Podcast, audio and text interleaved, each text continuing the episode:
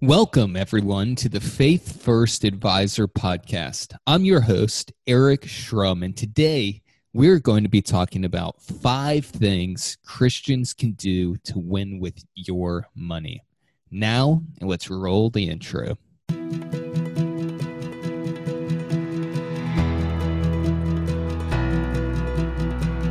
Welcome to the Faith First Advisor podcast, where host and financial advisor Eric Schrum helps Christians align their faith with their finances. To explore more about everything it means to be a steward of what God has given you, visit thefaithfirstadvisor.com. If you would like to explore working with Eric to align your money and investments with your faith, visit schrumpw.com slash faith. That's S-C-H-R-U-M-P-W dot com slash faith. Hi, everyone. I hope you're all doing well despite the challenges we're all facing in today's world. Today, we have a great episode for you, and we're going to be talking about five things Christians can do to win with money. The reason behind today's episode is you know, there's so much out there in the world today around how to manage your finances so much so that it can get really confusing. And more than that, much of the financial industry often makes the topic of investing and managing your wealth confusing in order to sell more of a specific product or hide costs in whatever they're selling. You know, I really believe that anyone you work with in the financial industry should be an educator and a guide first, and a salesman you know fourth or fifth. But really in this confusing landscape where there's so many voices trying to tell you what you should do with your money it can be overwhelming. And the truth is that personal finance and investing shouldn't be confusing. It may not be easy to implement and stay disciplined in doing the right things to win with money but it shouldn't be overly complex. I love this analogy about money i heard recently Money is like flossing. Flossing is a very simple and easy thing to do, yet most people don't floss. And if they do, it's inconsistent. And I know I fall into that camp. I, I want to floss because it's a healthy thing to do, but many evenings it's just an extra burden that I don't want to put on myself. And so it ends up being inconsistent. So while flossing is simple, it's often not easy to consistently do that simple task that it takes to keep your teeth clean. The same holds true with your money. It isn't particularly complicated to do the right things with your money. However, it is difficult to consistently do the simple things to win. So, one of the things which helps significantly increase your success with money is having a guide. And today, we are going to be that guide for you and walk through five easy things rooted in scripture that Christians can do right now to win with money. Let's jump in. Number one, Christians need to invest more. Notice how the title of this podcast is Five Things Christians Can Do to Win with Money. And the title of our number one point is Christians Need to Invest More. This is because most people don't understand how expensive life gets when you add 10, 15, 20 years of inflation to your current cost of living. Let's take an example to kind of illustrate this point. And this example is based on just a generic, you know, retirement calculator I found on Google, which anyone could find, nothing special. For this example, let's look at someone who's 40 years old today and spends $100,000 per year. They would need just over two and a half million dollars saved in order to retire at age 67 and still spend and keep their current lifestyle that that $100,000 per year affords.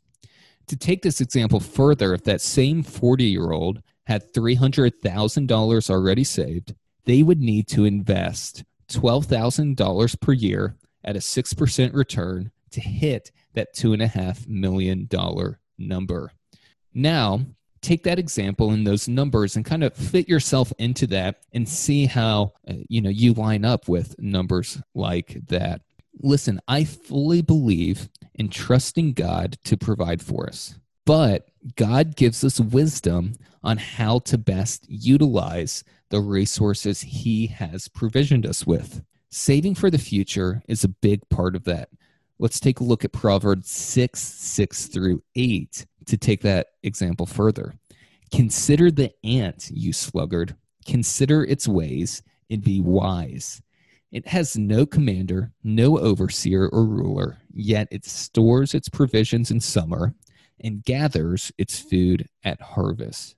God has told us we must save for the future if we want to be wise stewards of what He's given us. The best way to save for the harvest, which could be translated as retirement in our case is through consistent, diversified, low cost investing over a long period of time. Follow the ant's example. Number two on five things Christians can do to win with money is Christians can give more away.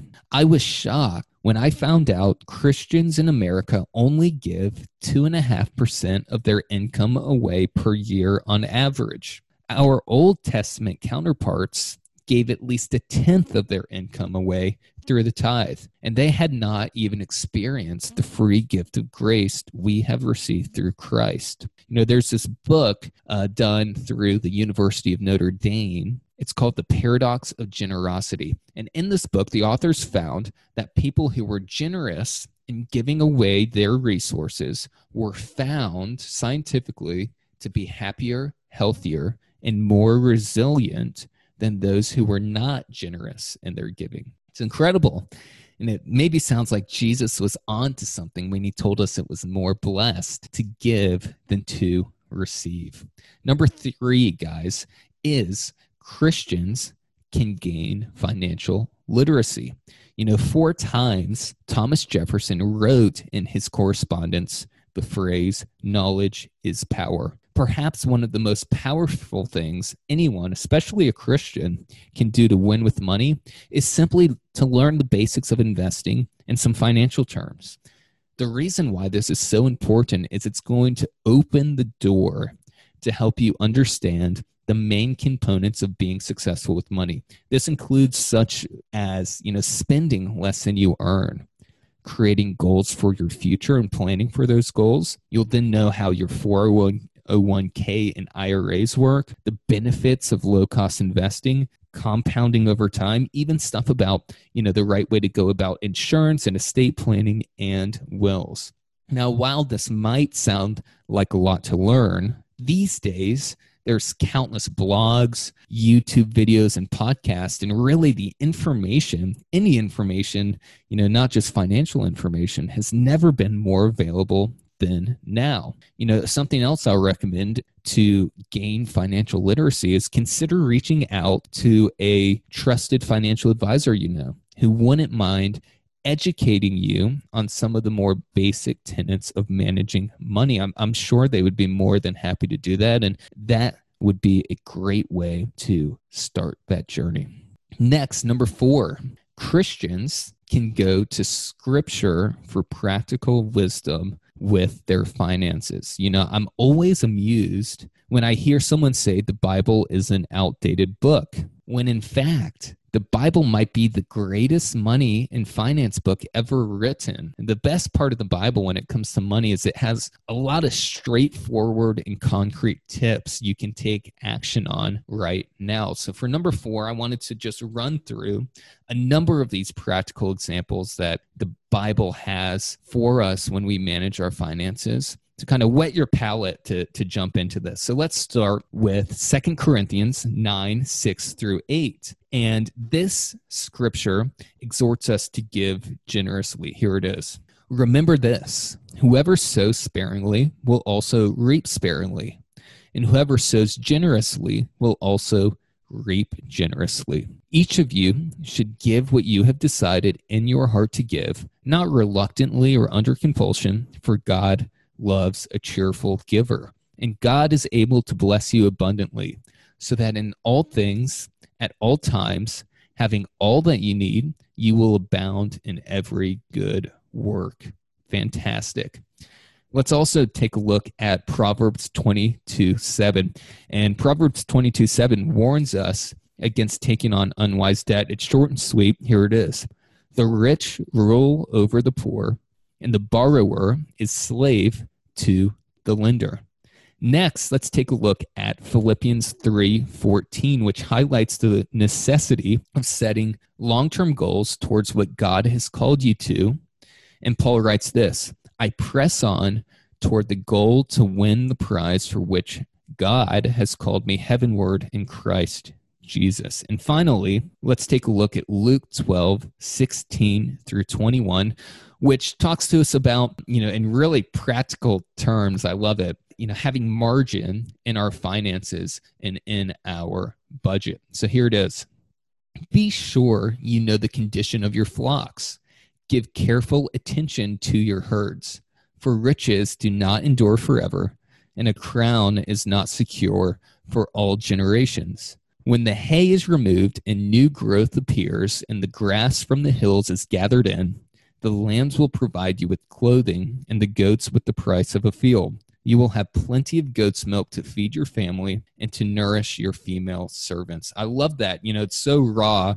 And while, you know, the big deal back in biblical times was having plenty of goat's milk to feed your family you know that principle still holds to having groceries from publix or harris teeter wherever you get your groceries to feed your family i think that's so fantastic and this leads us to our last point number five into five things christians can do to win with money number five is christians can live within their means guys we've all been given the ability and in many circumstances, the choice to make different amounts of money, each according to you know what God has given us. And this means that we're not all going to be able to afford the same things. You know, a pastor told me that if we're being faithful as Christians in our giving, we are already going to be behind the eight ball financially compared to someone who makes the same amount as us but doesn't follow the biblical mandate to give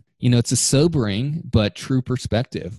So, with that knowledge, what can we as Christians do knowing that, you know, maybe our secular counterparts are going to have that nicer car uh, in the driveway than we do? Well, we can do this, guys. We can live within our means and spend less than we earn. You know, it's going to ensure that we are not overextending ourselves.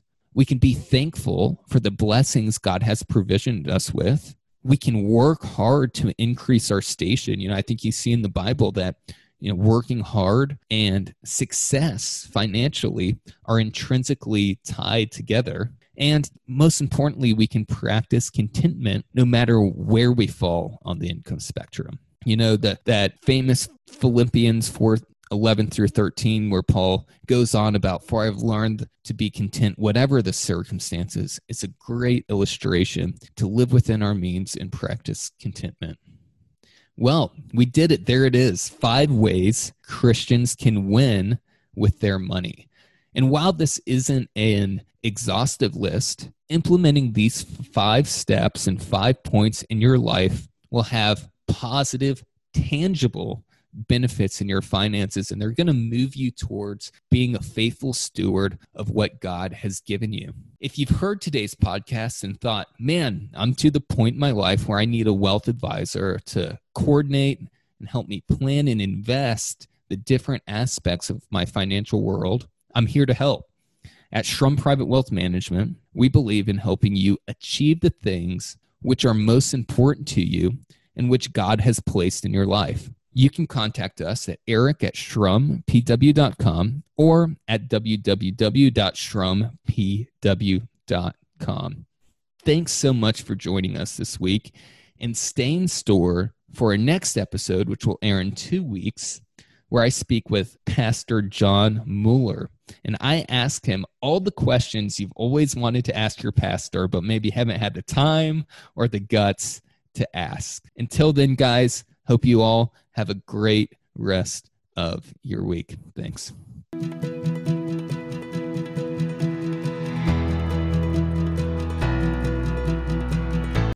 The content provided is for general information, educational purposes only, and should not be considered a recommendation of any particular strategy, investment product, or investing advice of any kind. Content is not intended to be and should not be construed as legal or tax advice and or legal opinion. Please consult a financial professional for your specific situation. Investing involves risk, including the loss of the entire principal. Past performance does not guarantee future results. The views and opinions expressed here are of the author and do not necessarily reflect the opinion of Spire Wealth Management LLC and its affiliates. Investment advisory services offered through Spire Wealth Management LLC and SEC registered investment advisor. Securities offered through an affiliate Spire Securities LLC, a registered broker dealer, and member of FINRA and SIPC.